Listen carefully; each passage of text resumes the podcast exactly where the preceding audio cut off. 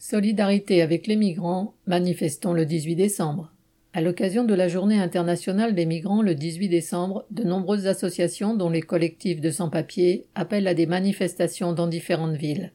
Dans un contexte où les idées d'extrême droite se font entendre de plus en plus fort, alors que le gouvernement, sous prétexte de sécurité, organise la chasse aux migrants et à ceux qui les aident, il est indispensable d'affirmer l'internationalisme du mouvement ouvrier.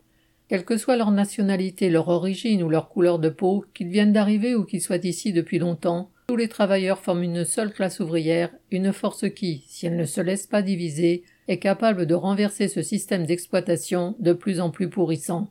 Lutte ouvrière appelle à participer aux manifestations organisées le 18 décembre. À Paris, rendez-vous à 15 heures place de la Concorde.